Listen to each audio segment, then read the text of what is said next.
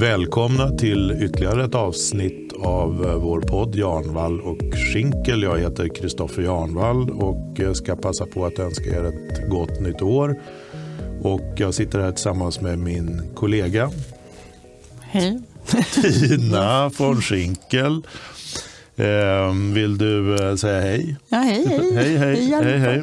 Och vi har en gäst här Ja, idag. En trevligt. speciell gäst, Mikael Wilgert, Swebb-TV, som får podda idag. Välkommen Mikael, du också. Tackar. Ja, kul att du ville komma hit. Tack. Och Kul att berätta, komma hit. Ja, tack. Och berätta vad som har hänt. Den stora tråkiga nyheten att Swebb-TV har blivit nedstängt av Youtube. Och alla undrar ju givetvis, vad är det som ligger bakom? Vad är det som har hänt? Ja, om man lyssnar på vad de själva säger så menar de att vi har haft program som bryter mot deras regler. Har ni det? Nej, det skulle jag definitivt mena att vi inte har. Och för den som vill kolla det så kan jag säga att de programmen finns på swebtv.se för den som själv vill granska dem. Och det är tre program där det första hette Är corona ännu ett iscensatt larm? Men det var väl ett tag sedan ni sände det, eller hur? Ja, det var i oktober tror jag. Och det andra det hette eh, Matti och Katti nummer fem. Och det tredje det hette eh, Rings webb-tv nummer 47 med eh, Lennart Mattikainen och Johan Vedén. det kan vara så att de kommer i en annan ordning. Matti och Katti, det handlar inte om katter alltså? Nej, Utan vad är Matti och Katti? Nej, det är, det är alltså Lennart Mattikainen och Katarina Janouch som pratar. Och de, de här tre programmen det är de som då föranledde den här nedstängningen. Och då funkar det ju så, det kanske inte alla tänker på, men när Youtube bestämmer sig för att stänga ner en kanal, då försvinner allting. Allt material, alla kommentarer, alla översättningar som är gjorda och naturligtvis alla program. Och även alla deras aviseringar som har kommit. Eh, Så om de har skickat meddelanden till oss som vi kan se i, kanalen, då är allting är borta. Men hur vet du att det var de här tre programmen? Och det kom eh, aviseringar om det och även mejl. Eh, och då står det inte i mejlen att man har sagt så här eller man har gjort det eller det. Utan det står bara att det här programmet bryter mot våra regler. Och eh, sen får man försöka gissa då vad de anser vara själva brottet. Och det kan som sagt vem som helst då göra genom att titta på de här tre programmen. Och bilda sig en egen uppfattning om det är någonting som motiverar att man ska ta bort alla 700 program. För det skulle ju kunna vara så om det bara handlar om innehållet i de här programmen. Att eh, då skulle ju eh, Youtube kunna säga att eh, vi, vi tar bort det här, de här tre programmen och så, så går vi vidare. Eller de skulle kunna säga att ni borde inte sagt det här, vi, vi kanske kan redigera bort det där, eh, ändra det. Men det här är en, en, eh, en, eh, ett sätt att agera som är väldigt eh, otrevligt, obehagligt skulle jag säga. Men, men du säger att det är de här tre programmen och ni blev tidigare avstängda en gång tidigare, eller hur? Eh, eh, Sommaren 2019. 2019, ja. Och em, då startades det upp igen efter någon vecka, var det inte så? Ja, fyra dagar. Ja, fyra dagar, fyra dagar. Men den här gången, ni prövar inte med att... Ni, ni måste förstått att ni låg risigt till, eller hur? Ni prövar inte med att plocka bort de här tre programmen och se om det skulle hjälpa? Eh, nej, det, det fungerar så. När de anmärker på ett program, då tar Youtube bort det. Så de här två första, eh, eh, är Corona ett iscensatt larm och eh, och Katti nummer fem, de tog Youtube bort. Men i tredje fallet, då tog de bort hela kanalen. Men vad handlade Matti och Katti om? Vad handlade det om? Eh, det handlade de pratade om alla möjliga saker. Eh, och där, Det är ett återkommande program. Ja, Ja, just det. mm. det, här, så det här var nummer fem. Och eh, ja, exakt vad det var som eh, väckte den här eh, irritationen. Det, Men det fick många tittare antar jag. Annars skulle det inte ha väckt någon irritation. Eller? eh, ja, jag kommer faktiskt inte ihåg Nej. hur det låg till. Hur många visningar brukar era inslag Eh, Det har varierat men man kan säga att vi har legat ganska konstant eh, uppemot en och en halv miljon visningar i månaden på våra, alla våra program. Wow. Så att, eh, Jag var det stora alltså. det har blivit mycket visningar. Sammanlagt så har det varit eh, 25 miljoner ungefär Vadå sammanlagt på, på, på alla programmen. Per? Eh, ja, det är nog från kanalens början. Så en och en halv miljon det har varit det sista året ungefär. Så att det har Mm. gradvis ökat. Det är ju fantastiskt. Och eh, eh, även antalet prenumeranter. Så jag, jag sa det här tidigare till Christer att eh, eh, Youtube stänger inte ner små kanaler särskilt gärna utan man stänger ner lite större kanaler som inte eh, följer den politik som Google Mm. eh, företräder. Vad, vad du refererar till här är att du har även haft samtal eh, med Kristoffer här på Samtal med samhället. Jo, Mikael och jag vi har spelat in eh, Samtal med samhället här för en stund sedan som kommer att sändas nu. Så att, eh, På Youtube. Ni är kvar? eller? ja, på Youtube, Ja. men vi är så pass små.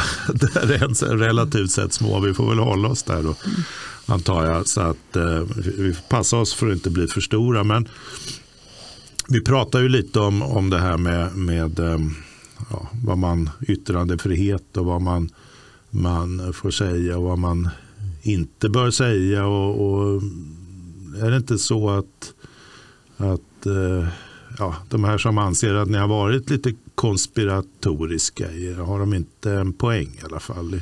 För ni har ju lyft fram ganska speciella frågor.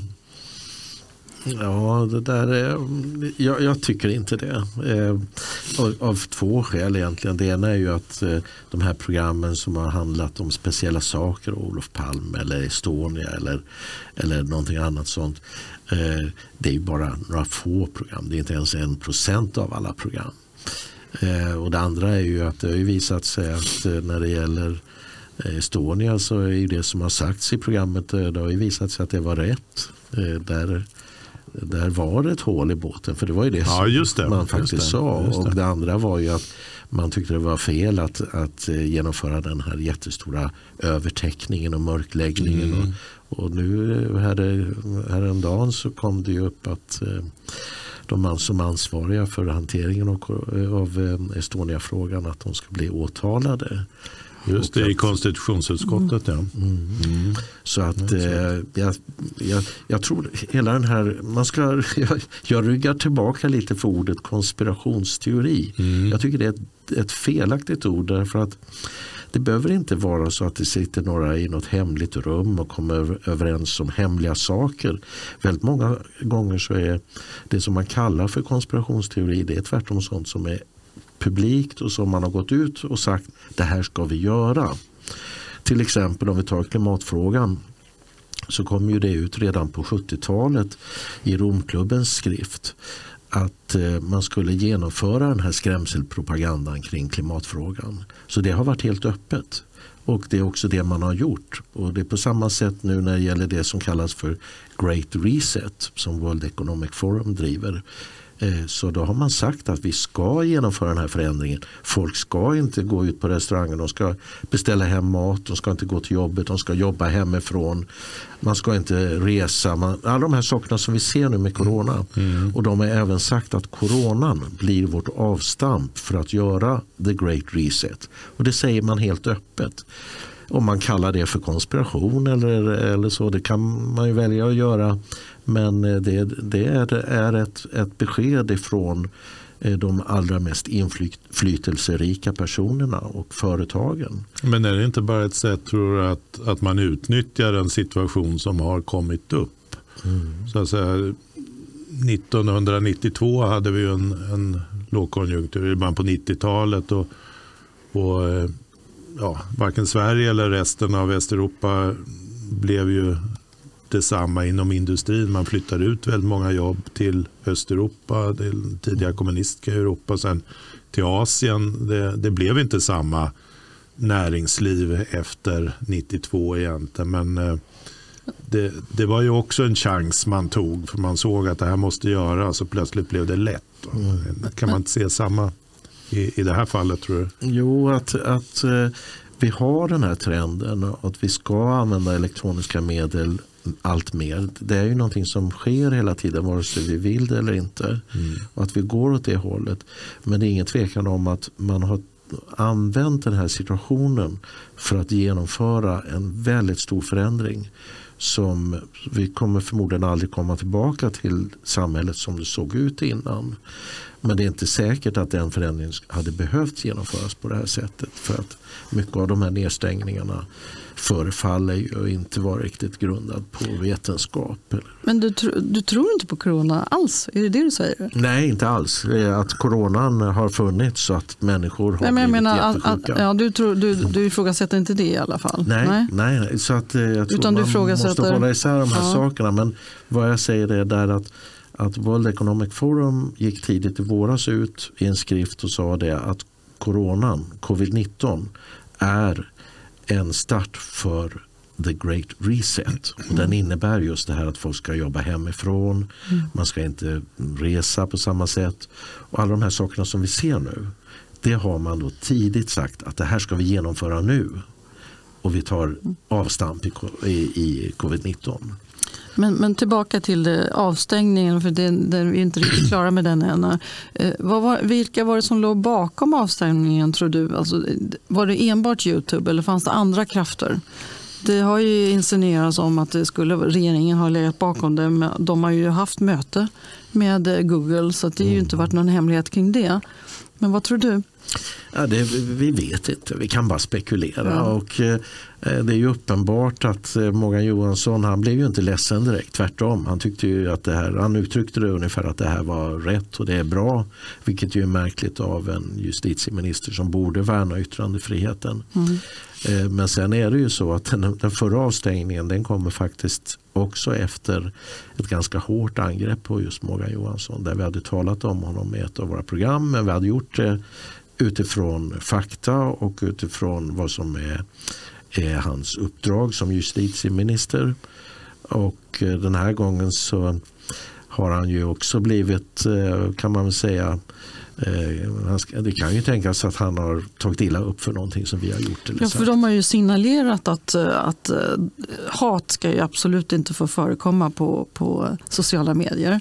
Och det låter ju klokt, vem kan ifrågasätta det? Men de vill å andra sidan inte införa någon större lagstiftning. Så de har ju tryckt över frågan på, på aktörerna, det har de ju. Eh, Så de kanske tycker det här är jättebra, vem vet?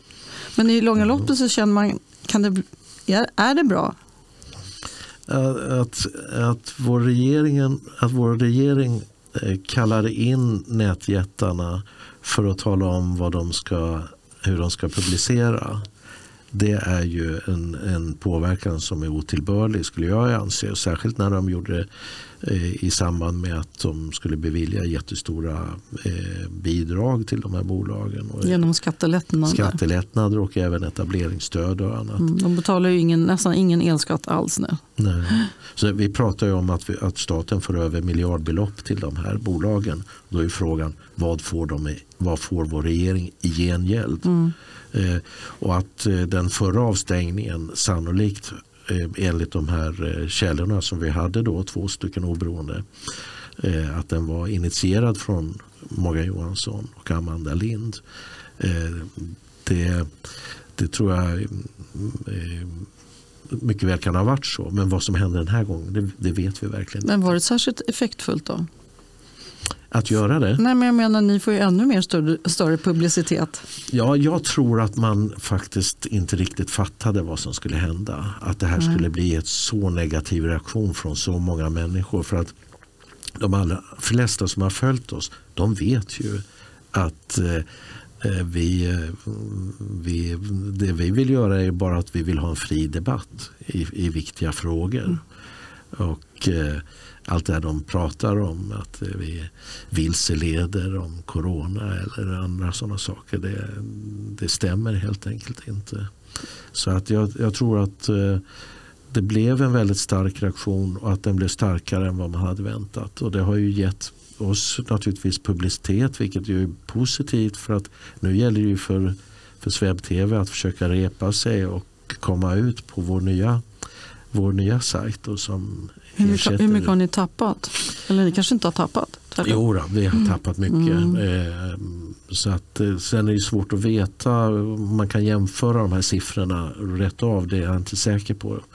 Men eh, vi, om vi hade 65 000 abonnenter tidigare eller prenumeranter tidigare så har vi väl kanske nu, det är väl inte mer än en vecka, men vi har kanske fått 3000 prenumeranter. Och Man se. går in på svt.se och, svt.se. Ja, mm. SVT.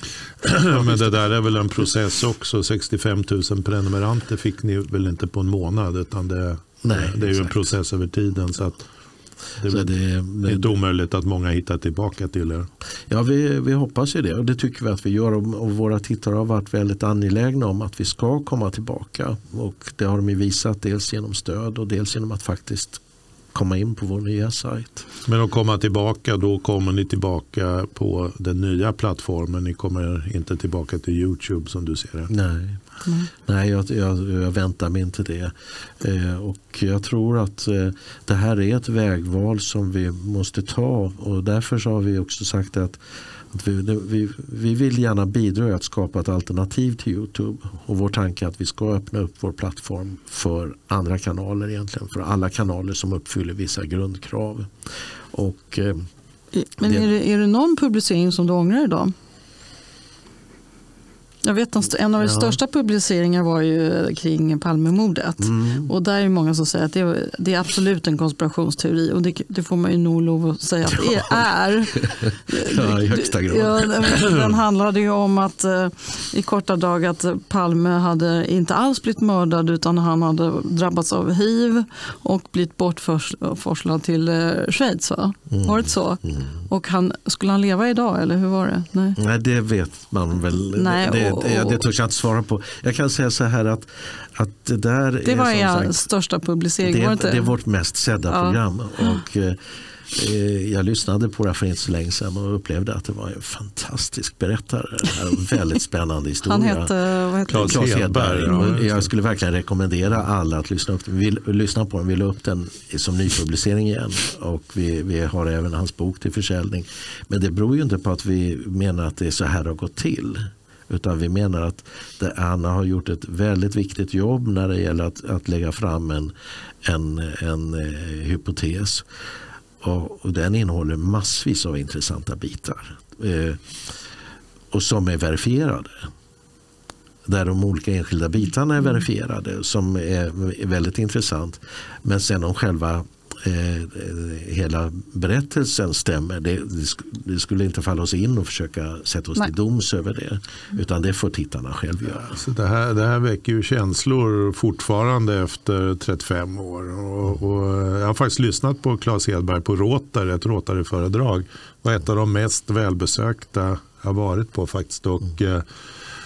Jag gjorde även en, en bokanmälan på hans, uh, hans bok. Och, och ja, skrev liksom vad jag tyckte. Och styrka och svagheter det där. Jag fick mycket reaktioner. Hälften tyckte att det här var den värsta gallimatias som och konspirationsteorier. Varför skriver ni om sånt? Och de andra tyckte jättebra att ni lyfte fram det. Och jag sa att nej, men vi har inte lyft fram det. Vi har bara skrivit en bokanmälan. Den som, den som är intresserad får, får köpa boken och, och, och, läsa. Men eh, det väcker känslor. Alltså. Det, Men tillbaka till min fråga. Är det någon publicering som du ångrar? Mm, ja, det finns faktiskt en som vi tog bort ganska omgående. Mm. Eh, det redan samma dag tror jag. Mm. Och då kom vi in i en sån här eh, komplex eh, situation därför att det var en, en person som hade en spännande berättelse och hon fick berätta den. Eh, och samtidigt så omnämndes en person. Vilket ämne var det? Ja, det, det var en, en, historia där hon hade blivit utsatt för eh, en lurendrejare. Aha, okay. Eh, som hade lurat henne. Och hon berättade om den här personen och hur det här hade gått till. Jag tyckte det var väldigt intressant för så där kan det vara i vardagen. Mm. Man blir som kvinna då blev hon då kontaktad och han nästlade sig in i hennes situation. Och, en solovårare? Ja, åt det hållet men ändå mm. inte riktigt. Men det fanns väl väldigt eh, livskunskap i det där som var intressant. Eh, och vi la ut det där och han var ju inte nämnd på något sätt och var anonym. Men väldigt snabbt så förstod vi att för, för ett antal av de som lyssnade så var det helt klart vem det här var. Och då blev det genast mycket mer mm. komplicerat. För vi vill ju inte, syftet med det här var inte att peka ut honom som pedofil eller någonting annat. För det, det fanns med den typen av, av misstankar. Eh, utan syftet med det här var ju mer att, att en person får berätta om sin erfarenhet och som också kan hjälpa andra att se problemen när de uppstår.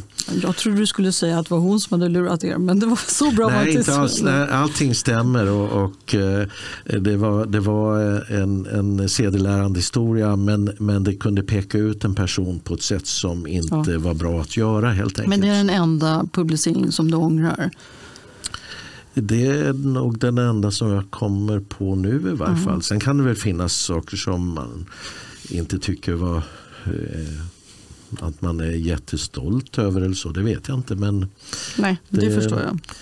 Det är ju, det är ju, jag tror att vi, det var någon som hade räknat ihop till att det var uppemot 700 program som vi hade lagt ut. Och, och eh, det är klart att det kan säkert finnas mm. någonting annat men ingenting jag kommer på nej, nu. Nej, nej. Men du får fråga lite provokativt. Du, du ångrar inte de här programmen som fick er nedstängda nu då på Youtube före jul?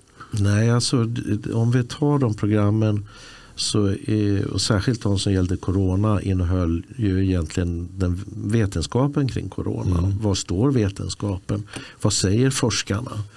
Eh, och eh, det, var, det tycker jag är väldigt viktig information. Det här är en, en fråga som går att belysa med vetenskap. Och det finns de som säger rapporter och studier som kommer fram till en slutsats. Det finns de som kommer fram till en annan. Och då det ju, blir det ju väldigt ensidigt om man bara tillåter en, en slutsats. Utan mm. man måste tillåta flera slutsatser.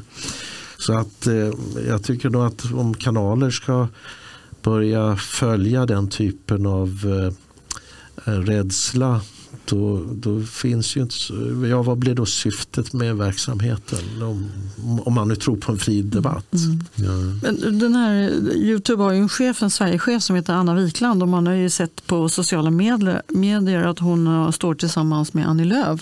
Mm. Det kanske du har sett själv? Ja, jag har ja. sett och nu, eftersom vi är nu, de buddies? Ja, det är det jag undrar. Mm. Är de buddies? De är ungefär samma ålder och så. Mm. Jobbar de ihop? Tror du? Jag, jag, skulle inte tro det faktiskt. Om jag men men vill, mm. de, de figurerar naturligtvis i samma sammanhang. Men eh, min känsla är den att Google är ju jag tycker det är ett bolag som är väldigt spännande. Det har gått från att vara ett innovativt spännande bolag som verkligen har tillfört väldigt mycket till att mer och mer börja ge den här känslan av att det här är en gigantisk spionverksamhet som i slutändan kan kosta oss väldigt, väldigt mycket.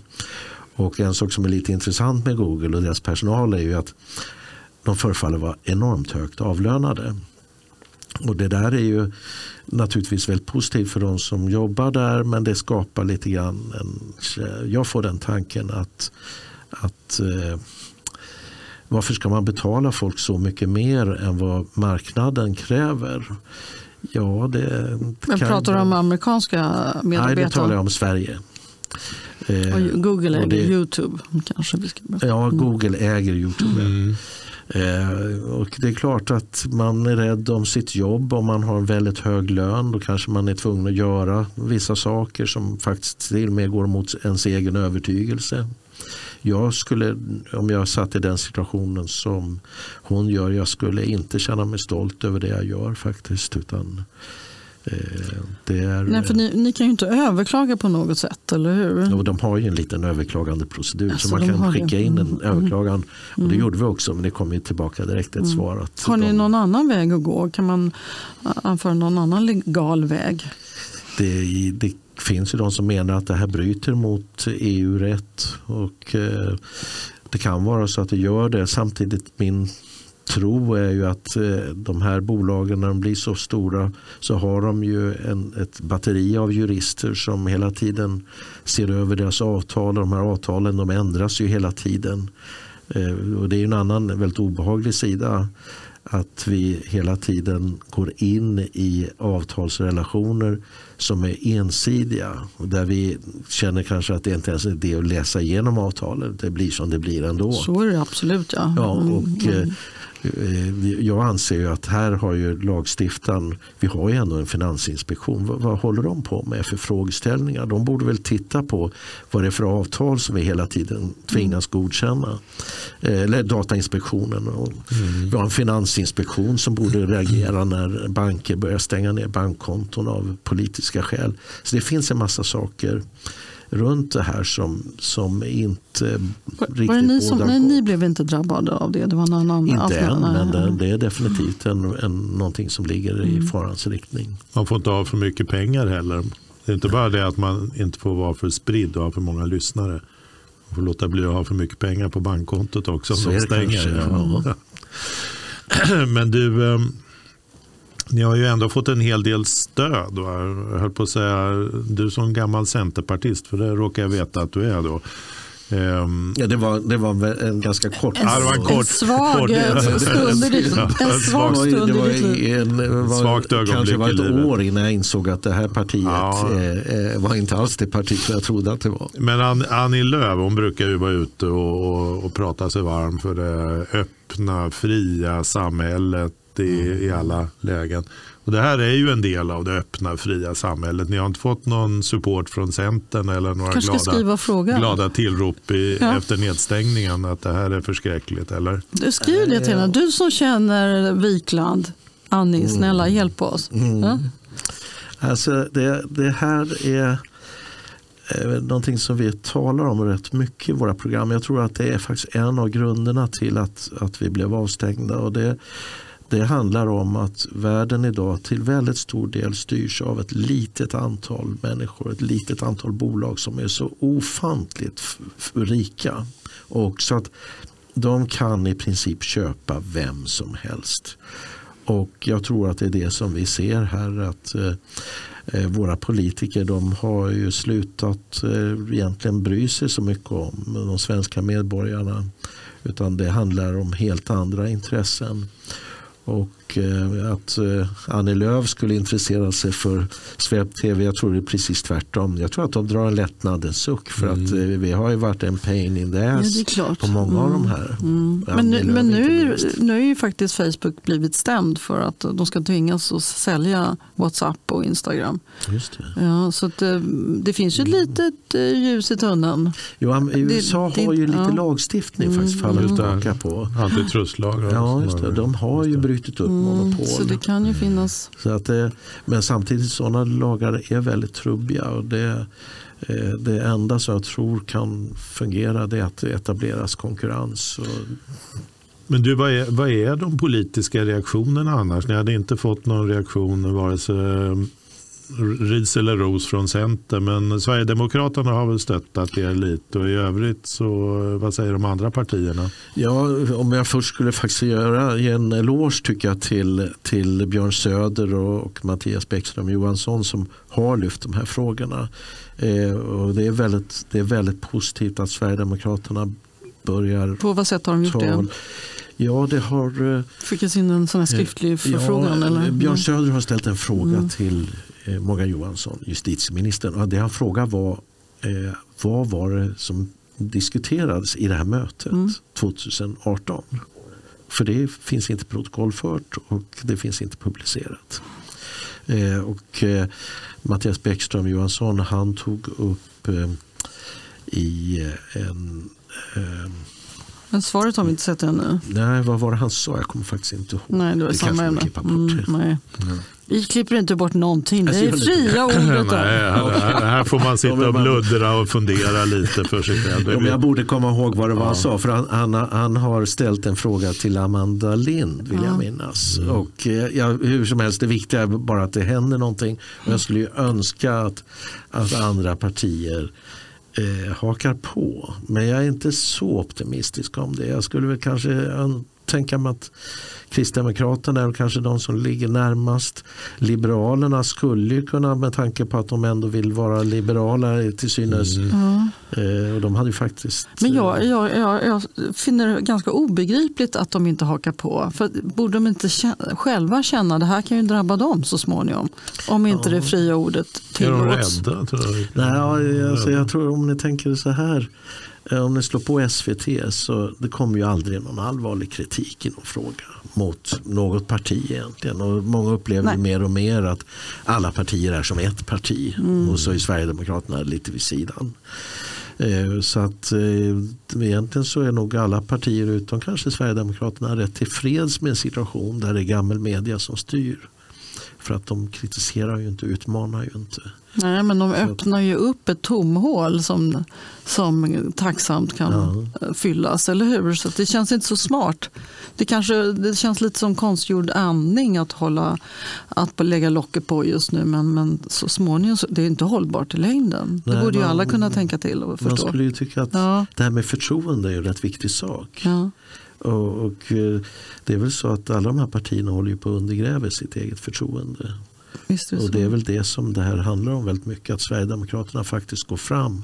Så är det ju för att många har ju förtroende för Jimmie Åkesson egentligen. Och nu när andra personer då också träder fram på det här sättet.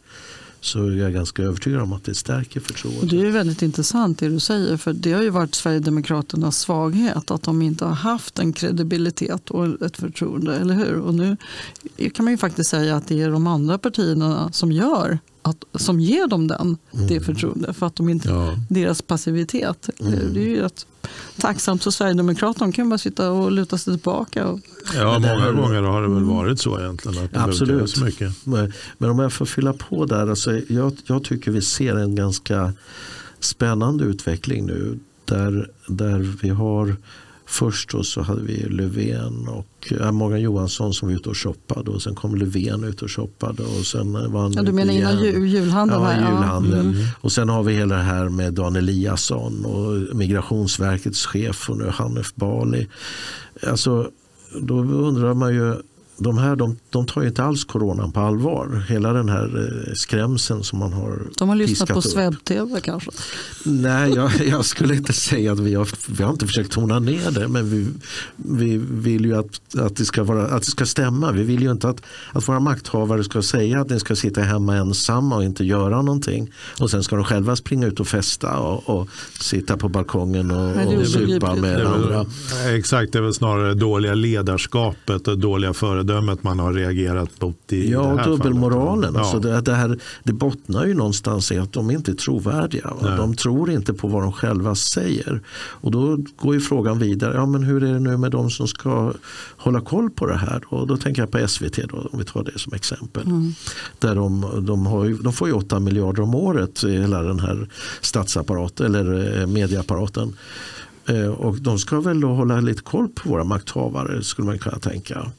Eh, men jag tror kanske att det som håller på att hända nu är att, att människor inser att de här som har suttit och sagt alla de här sakerna om att ni ska sitta hemma, ni ska inte träffa någon, ni, ni ska eh, hålla ut och, över julen och så vidare.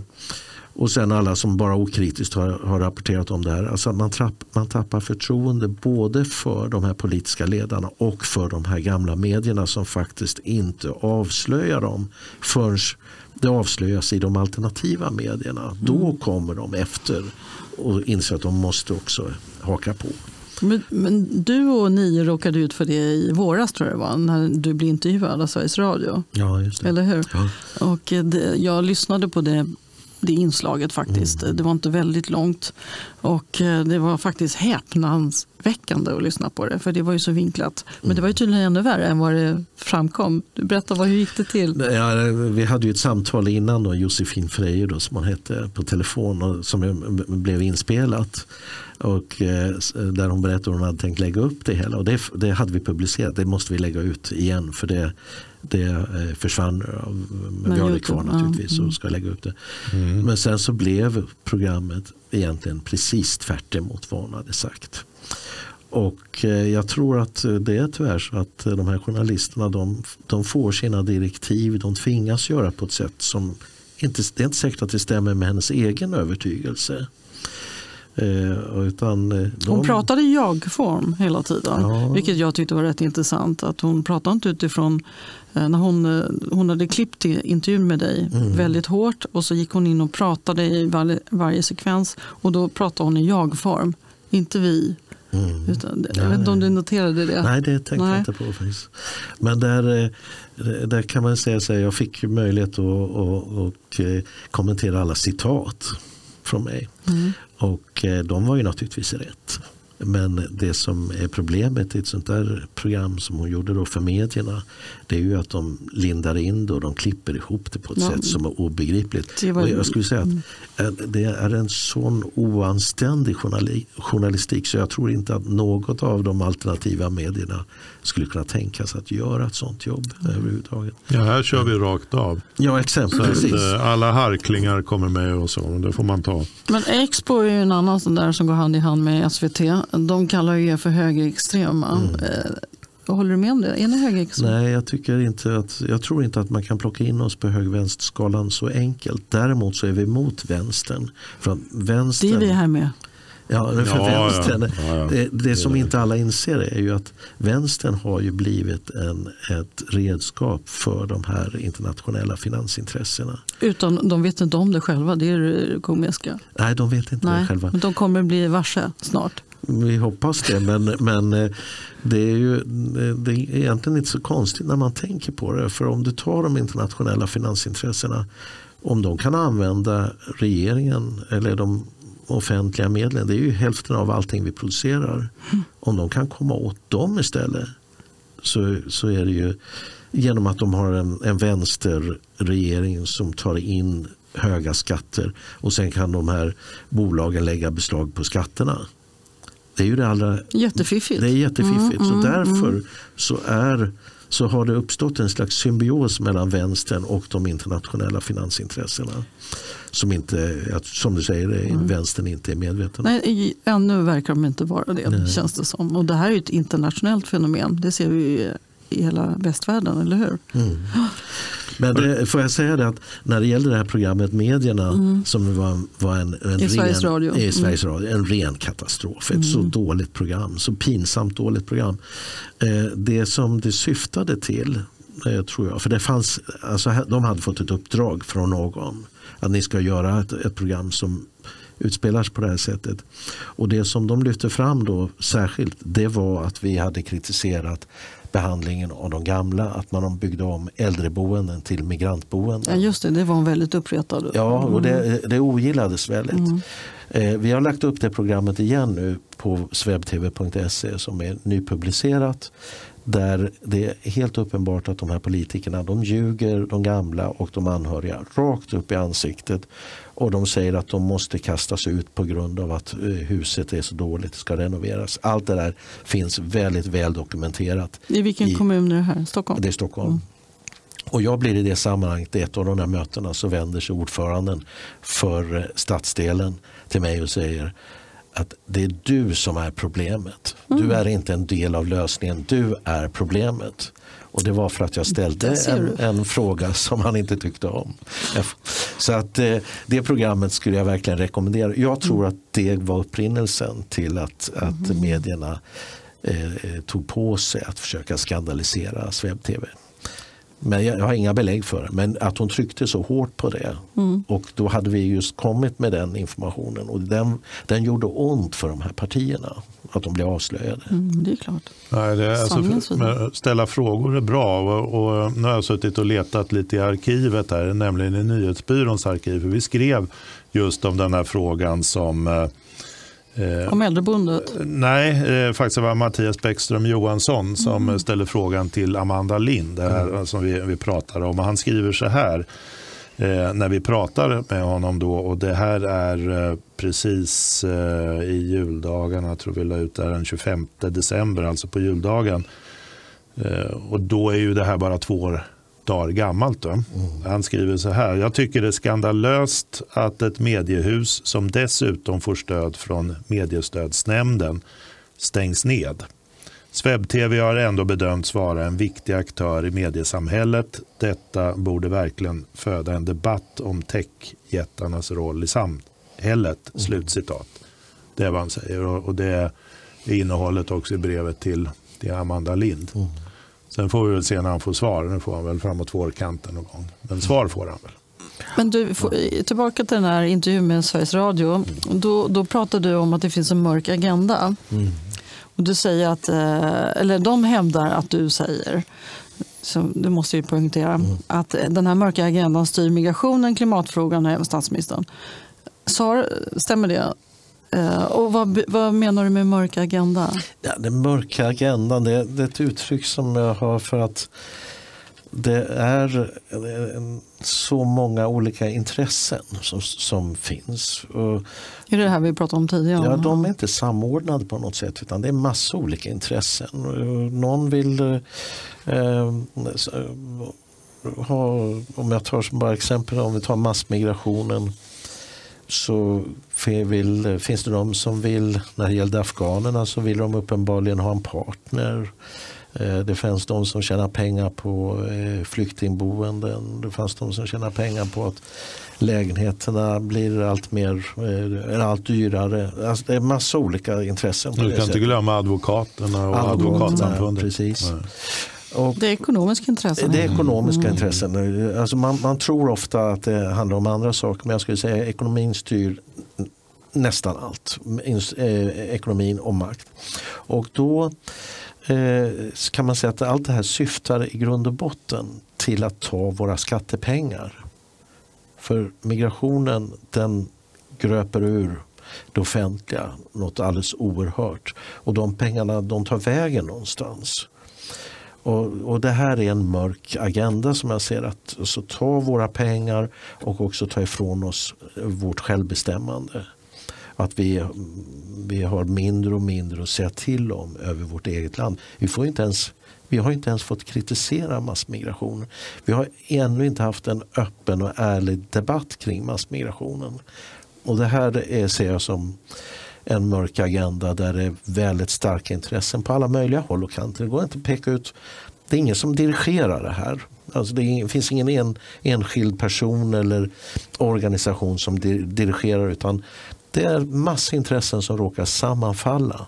Och då, då händer det som har hänt här i Sverige. För vi har inte varit skyddade mot det, vi har inte insett. Och våra ledare de har inte Kommer vi inse det? det? Kommer vi inse det tror du? Det, det, tror jag att vi gör men risken är att, att vi kommer att ha fallit ner väldigt, väldigt långt innan vi är beredda att öppna mm. ögonen och tillräckligt många mm. gör det. Andra sidan när folk väl börjar öppna ögonen, det kan gå snabbt, det kan sprida sig snabbt. Mm. Så att eh, ofta är det ju som en förändring att, att den, den tar lång tid i början när man, när man tror att det ska gå fort så går det inte alls fort utan det, det går långsamt. Mm. Mm. Men när den väl kommer mm. då går den snabbare ja, än vad man för, tror. Ja, ja. Så att det blir en kumulativ effekt. Mm. Och det kan vara så att vi står inför att tillräckligt många upplever nu att nu har vi problem med skjutningar, sprängningar, våldtäkter i, i sin närhet. Och plus att barnen inte hittar någon bostad. Plus att eh, eh, sjukvården eh, är överbelastad och alla de här andra sakerna tillsammans så gör det att folk börjar mm. känna att det här går inte. Det här går inte. Men du, på tal om ekonomi och pengar som styr så att driva webb-tv måste kosta mycket pengar. Och jag, och jag gick in och tittade, hur, ni tjänar ju pengar, det går ju bra för er. Eh, Hyfsat ja, bra i alla fall. Ja, alltså vi Omsätter har haft... över 2 miljoner och tjänar 400 000 ungefär. Eh, ja, det har varit ett positivt resultat mm. men det handlar mer om att vi har försökt lägga undan lite pengar för att göra det här plattformsarbetet. Ja, det, det, är den viktigaste saken. Så att, eh, det är ingen som, som tjänar några pengar Nej. att tala om. Utan, men däremot så har vi haft möjlighet att att eh, men det är kul att se, personer. Det är kul att se att det går att tjäna pengar. Eh, även på, men, vad är frågan? Ni får även... får kommentera ja. den då för att det, det, det, är en viktig sak. Va? För folk donerar av sina pengar eh, och eh, vår filosofi har varit den här att de som är anställda för att göra ett jobb, det är personer som helt enkelt måste ha pengar för att överleva och som avstår från att göra ett annat jobb. Mm. Eh, de är betalda men eh, kanske i underkant mot vad marknaden skulle ge. Men man gör det för att man tycker det är viktigt. Och sen så andra personer som deltar i programmen som är eh, med som i våra, våra program som eh, intervjupersoner. Så de deltar som regel eh, gratis. Eller de deltar alltid obetalt. Däremot kanske de får eh, betalt för reseutlägg. Ja. ja, kanske ja, men jag tycker Mikael, det, det behöver du inte försvara. Jag tycker man gör ingenting gratis här. Det gör ju ingen, inte ens en gång regeringen. Det borde de göra kanske. Men ni tar emot pressstöd också. Ja. Vad, anser du, det, det, vad anser du om det? Gör du det för att uh, lite provocera eller gör du för att du tacksamt uh, tar emot pengar? Men gillar du pressstöd? Jag tycker själva idén med pressstöd är helt förkastlig. Ja. Den, det borde avvecklas Eh, helt och hållet. Dels för att det snedvrider konkurrensen och ger medier som inte förtjänar eh, möjlighet att nå ut, kan då nå ut tack vare de här stöden. Så det är helt fel.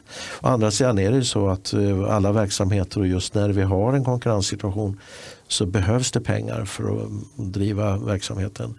Och vi fick 350 000 i pressstöd eller i stöd nu. De att jämföra med Bonnierkoncernen som fick 160 miljoner. Ja, det ja, så det säger en del om, om vart pengarna tar vägen. Ja. Eh, men eh, å andra sidan, det möj, ökar ju möjligheten att nå ut eh, lite grann. Mm. Eh, men vårt absolut